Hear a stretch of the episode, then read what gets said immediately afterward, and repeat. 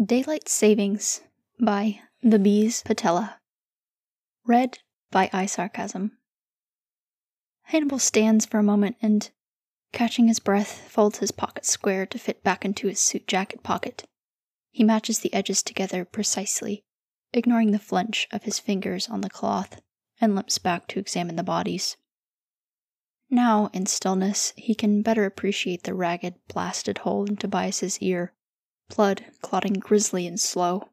He bends down, careful of his wounded leg and to not tamper with the scene in any undue way. Yes, the odor of gunpowder, metallic and singed. He closes his eyes and savors it. This wound may have been Will's parting shot before succumbing to death, the last brutal bite of his mongoose. The wire is still bloody and coiled like a snake in Tobias's fist.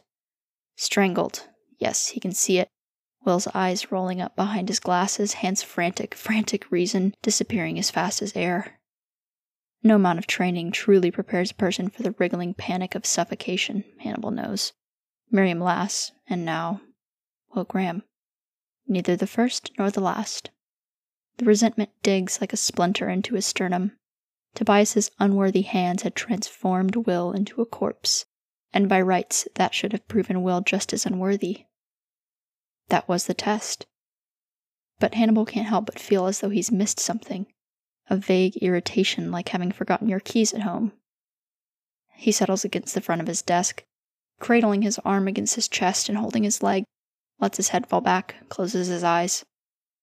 After all, he has 15 minutes, approximately, before the authorities come squealing and screeching to his office, so he adopts the appropriate attitude before he allows himself to contemplate.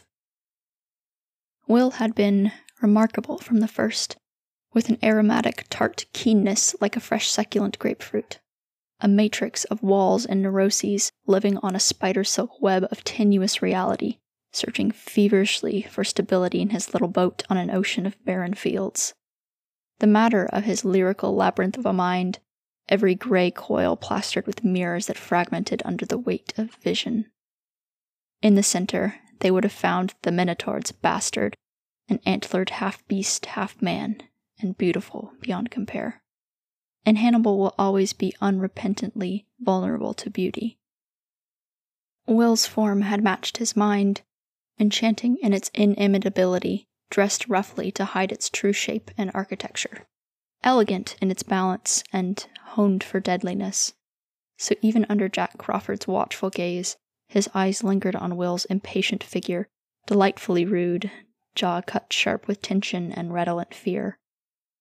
That first morning in Minnesota, sleep soft eyes and a softer mouth, palate impressionable to the nourishment that Hannibal provided.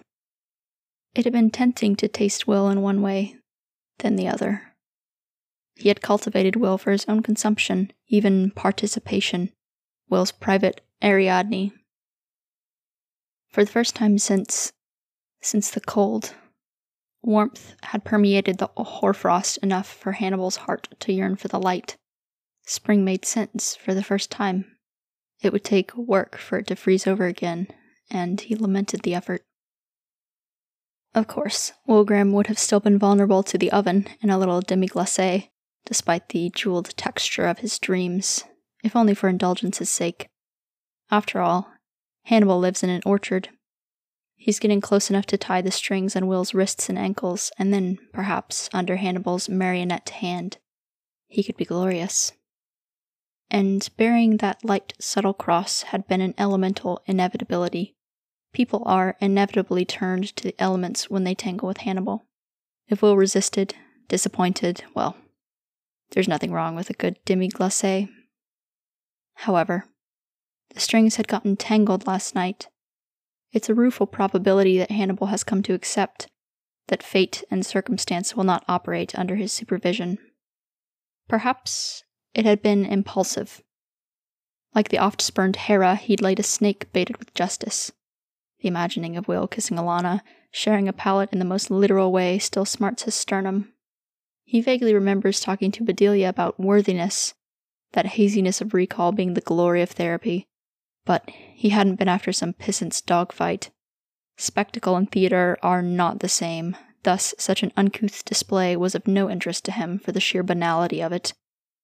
Cruelty is neither vulgar nor victory. It's a simple pressure that informs the tilt of the Earth's axis. But he had needed to know.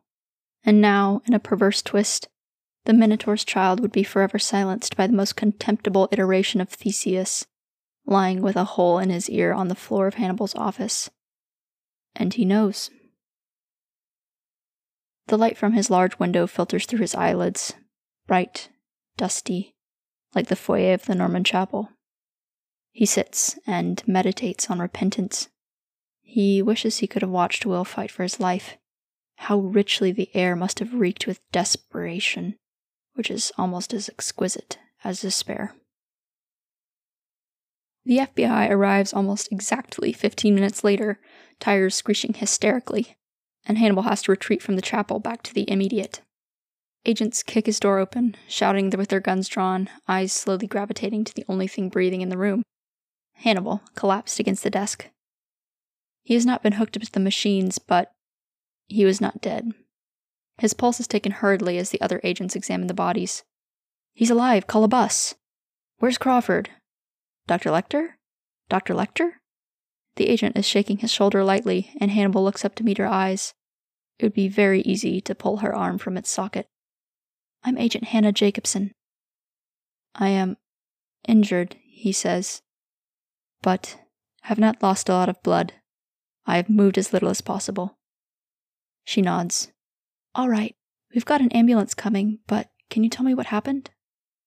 Hannibal surveys the scene, the swarming onset of personnel crossing the illustration. It could not be more precise had he put pencil to paper himself.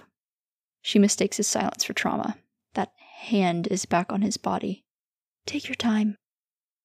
The weaker the better, so he drops his eyes and takes an ostentatious breath.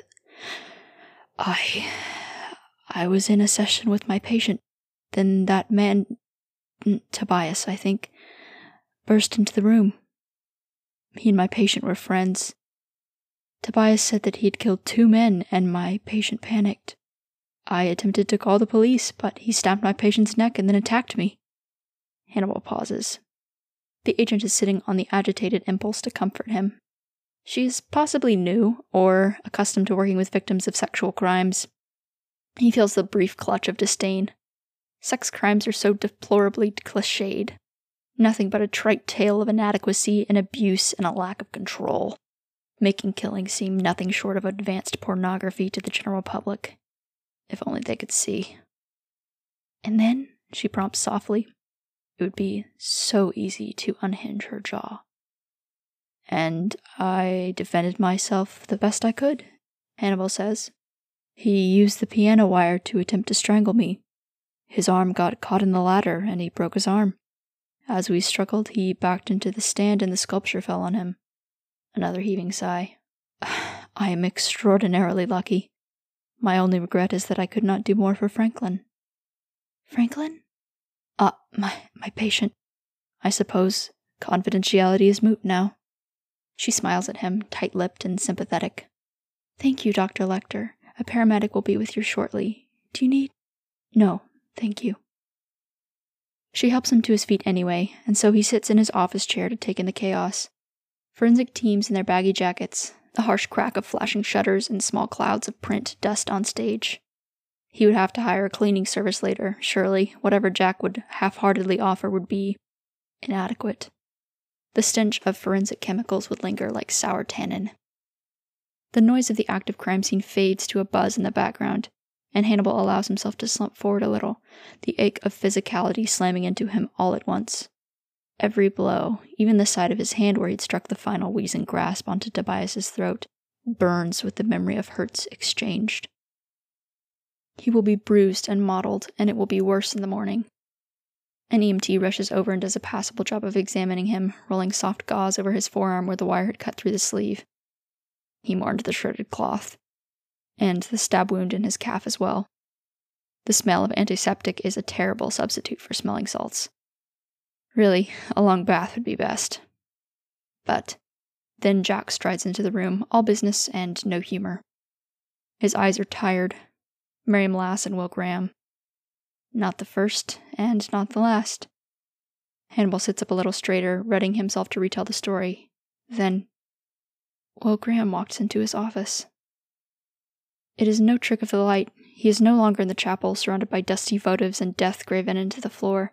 Will is breathing and nervous and quick, eyes flicking over every detail in the room, observant as ever. He isn't wearing his glasses. Seeing him in there unlocks some secret cavern in Hannibal's chest, and his being floods as surely as God flooded the earth, cleansing him of every doubt and crafting a new covenant from the remains. He cannot help the sound that escapes him at the surrender. Will shifts course immediately to go to Hannibal, standing like he doesn't know what to do with his bruised and bloody hands. Hannibal can only look up at him, parched for words. I was worried you were dead, he says. I needn't have been. How could he have ever doubted his will? Clever, remarkable, beautiful boy. And now how ardently he wishes he could have watched him. Surely he was savage in his grace, the fleeting nature of time and existence betrays him into soft wistfulness.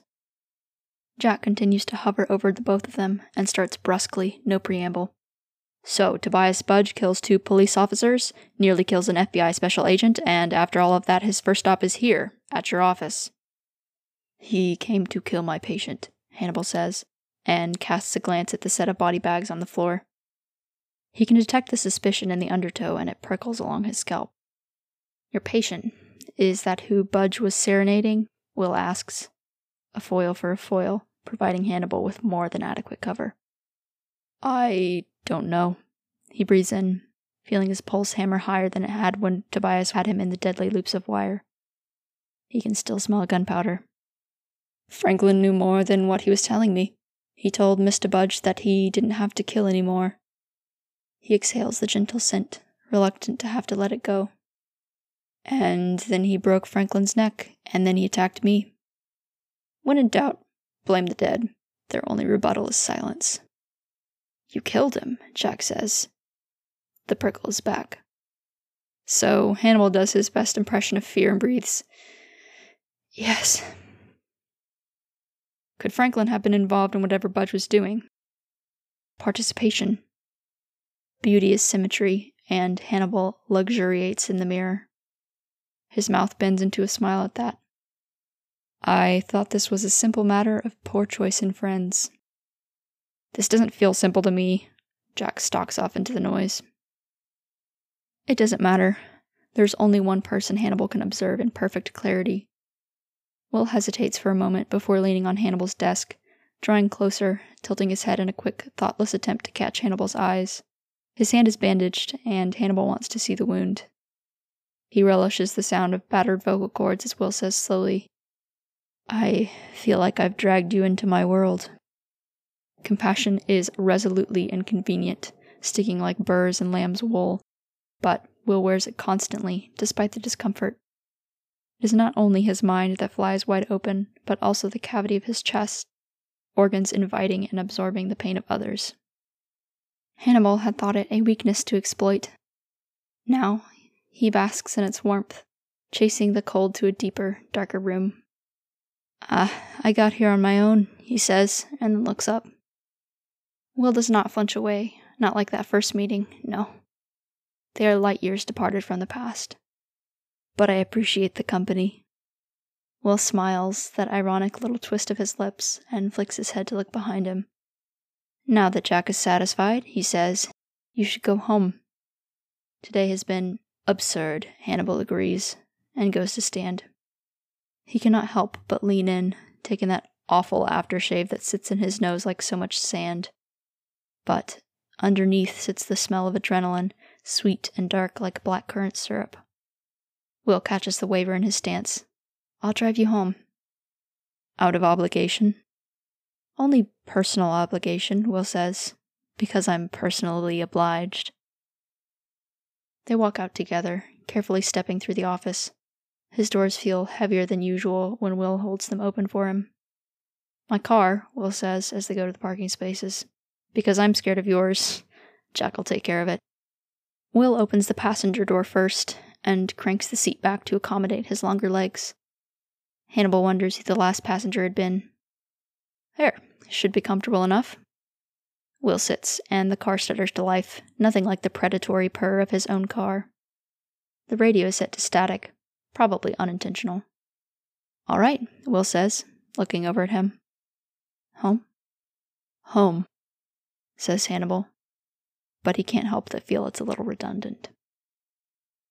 The drive home is quivering and silent. Will keeps looking over at him as they slow at four way stops, at crosswalks, when he checks before he makes a turn, smooth and sharp. Hannibal finds himself averting his gaze, unwilling to play for once. Concern feels like too much donut glaze and not enough water, cloying up the sinuses. Hannibal observes. Will drives in that comfortable, well rung way exclusive to non urban Americans. One handed grip on the steering wheel, almost an artifact. Hannibal is safe even as they are pitched forward with a sharp, short screech of the brake, resuming easy speed within moments. Make a fucking decision, Will mutters. Christ, what an idiot. Hannibal smiles despite himself. It reopens the cut in his lip. He wonders if Will is aware, despite all his accomplishments, making it all the way to the FBI, that sometimes he drops his guard on his enunciation and his curses lilt, probably in an encore of what he remembers from the cab of his dad's old pickup. These people, Will continues, gesturing at the expansive highway, are a bunch of Sunday drivers. Commute into DC the whole week and then want to take the Beamer for a spin with their families on the weekend. Just no fucking clue what they're doing. Like that. He points at a big black car. Indeed, a BMW as they pass. What's he trying to do? He's either going to merge or kill somebody. Couldn't tell his ass from a hole in the ground. I had no idea you were so susceptible to road rage, Hannibal says. Will rolls his shoulders to shrug, to release the tension in his muscles. I'm not enraged. I'm fine. People here are just idiots. The car glides to the exit. The car is old, but the fire extinguisher has recently been replaced. There's a distinct smell of dog and manila folders. The rhythm is soothing, the whir hum of the wheels, the hiss clack clack of the clutch and gear shift, brisk ticking of the turn signal. Will takes the same streets as Hannibal does every night, probably because he's familiar with the area, although, after Tobias Budge had admitted to following him out to the farm, suspicion prickles at Hannibal's consciousness like a crown of thorns. Paranoia can feel like a halo of pain, especially when faced with the newfound rift in certainty. It feels like drifting through a theory of relativity. He's not in shock, he's shocked, and there's nothing worse than being caught off guard. Except for rudeness, of course. But they do finally inevitably arrive, and Will parks with more caution than necessary, leaving generous space for Hannibal to swing his legs out of the car. He carries Hannibal's coat and briefcase for him, holding on to them even as Hannibal motions for his coat so he can fish out his keys. The heavy click of the lock, and they walk into the hush of Hannibal's home. The sun is setting, so Hannibal only turns on his lamps, warm and low, to keep them both at ease. Will had been to his home before, to give Hannibal a bottle of wine that had been carefully stored to be coveted continually by Hannibal's eyes alone, and then, of course, to fling his coat on the settee and declare that he'd kissed Alana Bloom. Hannibal sniffs at the fresh memory. He walks stiffly into the kitchen, removing his jacket, and drapes it over the back of a chair, rolling up his sleeves carefully with bruised fingers. He washes his hands, paying special attention to the space beneath his nails. He can still feel the soft give of Franklin's chin in his palm as he dries his hands on a soft cotton dishcloth, hanging it on his shoulder out of habit. He turns around to see Will standing in his living room, shifting from foot to foot, still holding his coat and briefcase, and has to suppress an indulgent smile. Will, please, make yourself comfortable. Where? On the settee should do. Will puts his things down and immediately goes to Hannibal's side. Is there anything I can do? Are you in pain? Hannibal presses his tongue behind his teeth. He can't risk Will opening the freezer. There is some pork to be that's too close to its original form. Yes, he says, and yes, I appreciate the offer. In the bathroom down the hall, you'll find a medicine cabinet. There is a small octagonal jar in the bottom right hand corner. If you could please bring it to me. Will rushes down the hallway, and Hannibal limps to the crystal cabinet. His fingertips brush the swollen bellies of the Pinot Noir glasses. He decides against it and pulls down two whiskey tumblers instead. He peruses and selects a whiskey, then limps back to the sitting room to put it all on the ebony coffee table. He sinks into the sofa with relief. He stares at the whiskey as Will noisily rummages in his bathroom down the hall, contemplates a decanter and coasters, and then lets his head fall back into the couch instead, closing his eyes. In the dark, he can catalog every bruise, every cut. There's a place where his tooth had snagged on the inside of his cheek that will be intrusive for a while. Citrus and hard alcohol will come with a sting. His ribs ache, and although he is confident there are no fractures, he can certainly feel every hour of sitting across from one patient to another. It doesn't do to be sedentary. He stretches his hands just to feel the sharp sparks of pain and almost smiles. There's nothing more refreshing than a zealous reminder of mortality. Hannibal? Will's voice is cautious, and he opens his eyes. Thank you, he says, sitting up. Sorry, were you asleep? I was merely resting my eyes. A drink? Yes. Will sits down next to him and unscrews the cap of the small jar in his hand and sniffs it. He's still wearing his coat, glasses tucked haphazardly into the breast pocket. What is this stuff? Tiger balm, Hannibal answers. It is an ointment of early Chinese origin, although it was popularized in the 1870s in Southeast Asia. It doesn't have tiger parts in it, does it? Hannibal laughs, gusting, teeth on display, surprising them both. no, he says. It's completely herbal, I assure you. It's used to treat bruises, inflammation, muscle aches. Of course you don't just have icy hot, Will mutters, and exchanges the tiger balm for a glass of whiskey, which he cradles in two hands for a moment. Hannibal takes a slow sip of his own drink. It's a full and warm forest. Will follows suit, head tilting as he contemplates the flavor. This is different, cleaner. Hibiki, Hannibal says, a Japanese whiskey. Not traditional, perhaps, but I never let tradition get in the way of taste. Will takes another swallow and goes back to staring at his knees. Hannibal watches him. When he'd stridden into Hannibal's office, tall and strong and alive, he'd walk with certainty. Now he was resuming his old posture, trying to fold into himself, as though the curve of his shoulders could shield his uncertainty from Hannibal's eyes, making a nest of his worries and holding them gingerly within. Will, Hannibal says. His voice is clearer than his mind. Thank you. Will looks up at that, eyes narrowed, and he bares his teeth in what passes as a half smile. For what? he says. If anything, I should be thanking you. You took a risk tipping us off, and you caught him. I killed him. You killed him like you killed your patients in the ER, Hannibal, Will says flatly. It was self defense. I mean, your patient's neck was snapped clean. He didn't have a chance, but you fought anyway. You were brave. He takes a deep breath but does not continue, looking defiantly at Hannibal's chin. Close enough for now. If we are to speak of bravery, I confronted him by necessity, Hannibal says. You confronted him by choice. I was just doing my job. It is not, technically, your job. Two officers died because I. Hannibal stills himself, waits. Because I heard something, Will says, and his shoulders curl in further. I heard a car and an animal, and I ran outside. If I'd been there, then you might also be dead, says Hannibal. And so I have never been gladder for a hallucination in my life. I guess it was well timed, Will says, lips twitching. But shouldn't you be more concerned about my condition, Dr. Lecter? Fate and circumstances have brought us to this moment, Will, Hannibal says, and they are mercurial things. No good has ever come from tampering with them.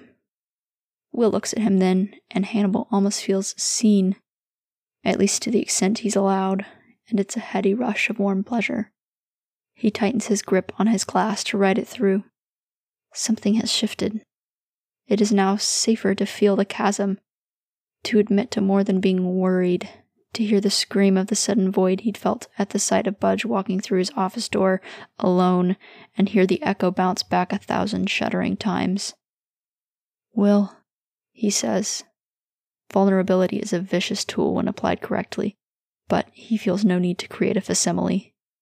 His throat is dry, his eyes are exhausted and still haunted. The air is thick like the anticipation of lightning. I almost didn't walk into your office, Will says, and sets his glass on the table. It makes a solid noise compared to the husk of his voice, His eyes are incisive. His lips are slightly parted, and the curve of his neck is particularly stark in the light. Couldn't bear to have to look, like it was just another crime scene. Budge was dangerous. If he had. If you. He sets his jaw tight, swallows loudly, and it sounds like catgut. I was. afraid. Hannibal lowers his head in assent, bangs falling into his eyes. It isn't so often that he encounters doors into parallel universes, out from one world into another of decisions. And here, Frost himself could have not endured the split in the yellow wood that Hannibal faces now. For the feeling aches, he is almost nauseated with it. The small iron fist embedded in the cold is not equipped for the flood, and the tide has only risen. His own breath sounds only like a rehearsal. I killed him, Hannibal says, whisper detonating the air between them. Because I thought he killed you. He's falling off a cliff, accelerating towards the dark sea of the unknown. He wonders if Will is with him. He waits, and Will turns, angling his body slowly.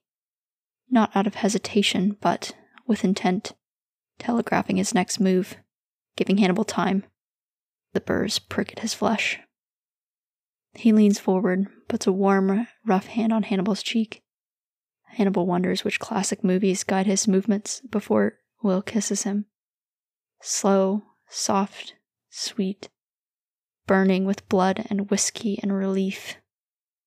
There is almost nothing Hannibal enjoys more than learning, so he delights in cataloging the firm press of his lips, damp, clinging, the stroke of Will's thumb beneath his eye, each movement broadcasting a tranquil confidence.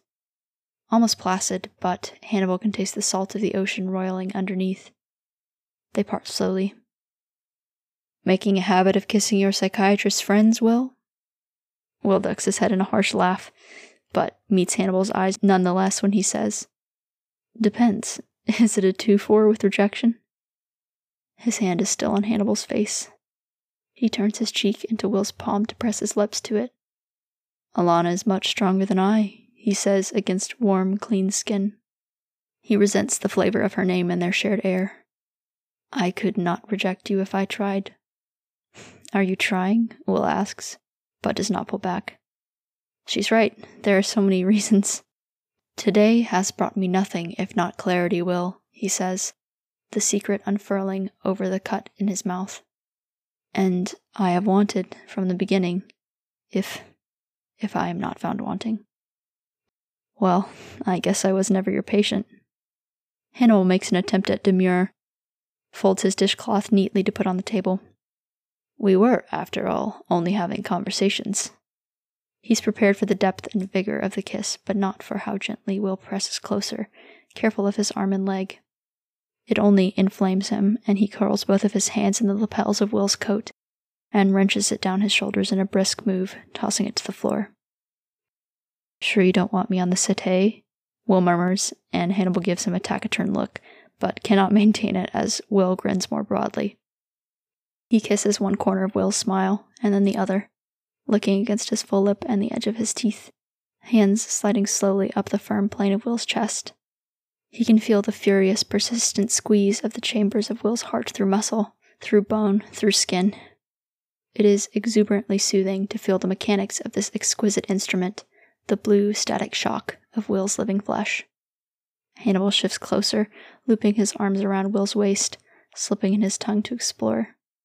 A soft tickle along the roof of his mouth to taste. Will's arms slide over the firm breadth of Hannibal's shoulders, hands tangling in his hair. Still temperate, restrained, watching for winces, mutual discovery and composition as their thighs press together, Hannibal impatient with the deliberate pace of devouring. I promise you, he says against Will's mouth, I will not break. He hurt you, Will says. I can't make it worse. No, Hannibal reassures, you cannot. Will shows the first hint of shyness, a sunset blush high on his cheeks. Hannibal has to kiss it away, lips gentle on human flesh for the first time in many years. He swings his leg over to sit heavily on Will's lap, eliciting a gasp that he gladly inhales. Their fingers meet and fumble over the buttons of his waistcoat, taking longer combined, but unwilling to untouch for longer than necessary. Hannibal leans to take Will's pulse under his mouth, tasting salt and feeling the live thrum with his lips, then the vibrato of a low sound that leaves Will's mouth deep and slow, like the draw of a bow across a cello.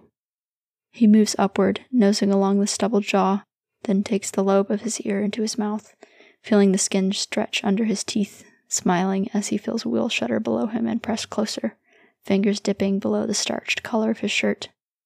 Hannibal rolls his hips, pleased to feel a slight hardness as he pushes into Will's groin. He pulls Will's shirt free from his pants so he can brush at the skin underneath. His years teaching have left him softer around the middle, but Hannibal's brow twitches in irritation when he can still feel a slight gauntness about the ribs. Soft eyes and a softer mouth. Oh, but how he would nourish Will, as Will had nourished him with the very sight of him. His hands are nimble as they undo buttons, trailing the creamy skin with pads of his fingers. He flicks deliberately at one nipple, then the other, gauging for sensitivity. Then he applies his mouth. Ah! Will arches his back in a quick spasm. His exhale comes in ripples, and Hannibal follows the movement down to slip to his knees. The crystal on the table behind him rings as it is jostled. He undoes Will's belt, snap of braided leather, jangle of metal, and tugs with distinct inelegance until Will's pants are around his knees. His hands savor the expanse of thighs, and he licks along the stern tendon only to press a suddenly livid bite against the skin. He punches in his teeth and tastes the meniscus fragility. Hannibal! It's distinctly a noise of pain and perhaps alarm, and his hands scramble to fist wrinkles in Hannibal's shirt. His cock twitches into full hardness. Hannibal smiles. The bite is blooming red and bright with the indentations of his teeth. It'll bruise. He soothes it with his tongue and presses soft, suckling kisses higher and higher. Will's fingers feel blunt through his shirt, and he can feel their short tremble, and a drop of clear, viscous wetness is welling at the head heavy like a tear. Tasting is always an experience, and so he revels. Rubs to feel it slippery across his lips, tongue flicking out to gather in, in his mouth. A salt tang, like the watery bed of a Chesapeake oyster. A velvet bitterness, like herbs grown in the dark. When he opens his eyes, Will is staring down at him. And he begins, but it's interrupted by an inexorable moan as Hannibal sucks the rest of his cock into his mouth. He has to circle air in harshly through his nose as it wedges into the back of his throat, but the way Will's abdomen jolts and his jaw goes slack are so gratifying he rumbles with the pleasure of it. Taste is mostly smell, after all. He grips the backs of Will's knees for leverage and bobs his head. It is silent except for the obscene, slick sound of suction and saliva, punctuated by Will's heavy breathing. He can't stop looking up, and for once Will meets his eyes continuously hand sliding to cup under his chin. Hannibal can only press into the touch to ensure Will can feel the bulge his cock is making in his throat. Will's hand spasms on his throat once, again, when Hannibal digs his nails in the tender skin. God, Hannibal. Hannibal ignores him, drives him harder. He curls his tongue back so the silky underside brushes against every ridge. Will's hand is warm and loose against his neck, and he wants to see the fire diamond that lights behind his eyes when Hannibal had clawed him, when he had stepped into the mind of a killer, when he'd fought for his life. He can see the shift of muscle beneath the open flaps of Will's shirt, darkened with sweat, and the black of his pupils blown like in seizure, and wants and wants and wants. So good. Will pants and fuck, it's it's like you like this. Hannibal can only hum in agreement. So touch yourself, Will says, and moves his hand to push Hannibal back gently so that only the head of his dick rests on his tongue. Will nods, chest still expanding with grand gulps of air. Come on, I want to see you. And Hannibal had ignored his own desire outside of flame and feasting until he feels Will nudge his erection with his foot.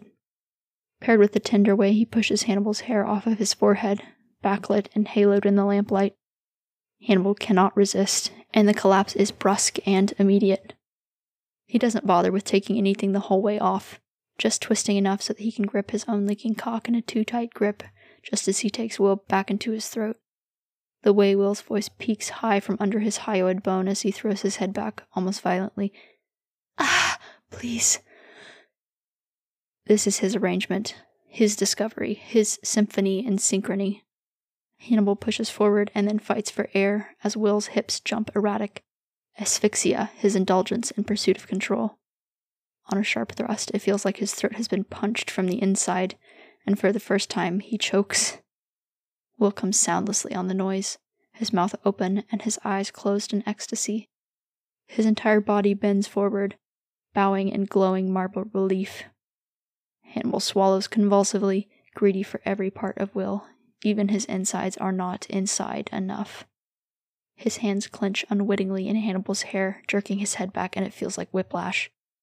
Hannibal must let go of Will then, turning his head to rest on Will's bony knee, mouth wide and open and guttural, dripping with semen and spit as he spills himself in his hand, scalp tingling. They both sit in breathing repose, catching their wits and their breath. After a moment, the wood feels like it's boring into Hannibal's knees, so he switches the dishcloth from the table to wipe and tuck himself back in, then hands it to Will, not bothering to zip up his trousers as he lifts himself onto the couch. Will winces at the great cracking of Hannibal's joints. I'm sorry, he says. We could have moved. I would have moved if it suited me. Yeah, you would have. Still. Hannibal lets himself sag against the solid place where Will's arm meets his shoulder, picking up a whiskey glass and sipping at it, then preferring it to Will. It's like a burning sorbet, but he can't help but observe how the flavors mingle and meld. Will tugs Hannibal into a firmer embrace and drops a kiss on his temple. The motions are unrehearsed because there's no performance with him. Thank you, Hannibal says. He can feel Will's smile against his cheekbone. For what? There are a million guys who would kill for you to blow them. And they're probably not hallucinating a mile a minute. Speaking of, I hope this is real because, well, we will continue to treat your symptoms. And, he says with a sniff, I don't want to blow a million guys. Will's smile only splits wider. I'll live a little, Dr. Lecter. He can't conceal the lazy shudder that rolls through him at the way Will's tongue curls around his title. I feel the most alive that I have in some time. I didn't mean. Hannibal takes one hand, then the other. Will's knuckles are bruised and torn with battle, and Hannibal presses his mouth to each abrasion. The hint of his blood is iron black current, and he still wants, wants to scrape the scabs off with his teeth. Instead, he laces their fingers together. Infinite quiet streams, all running narrow and parallel to each other. In some version of the existent world, they are not laid together like this. Perhaps Will and Wolf Trap with his dogs, Hannibal in the kitchen. There's probably whiskey involved in most possible versions. But he cannot imagine that their lives never touch, that their planets are not aligned for some long, thunderous collide, that their antlers never lock in a thicket of fear and beauty, that the Minotaur's child stays quietly locked away, never stirring, to listen to the tuning fork of Hannibal's voice and roar in magnificent harmony. I'll clean up, Will says. Hannibal nods, but doesn't get up, finding an easiness in being an anchor rather than an oar. The End.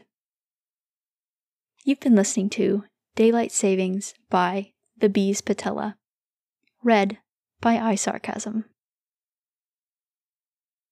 I hope that you enjoyed listening to my reading of this fic as much as I enjoyed making it. If you enjoyed the story, please leave feedback for the original author on the fic posting. And if you have any feedback for me, I'd love that as well. Thank you so much for listening. See you next time, friend.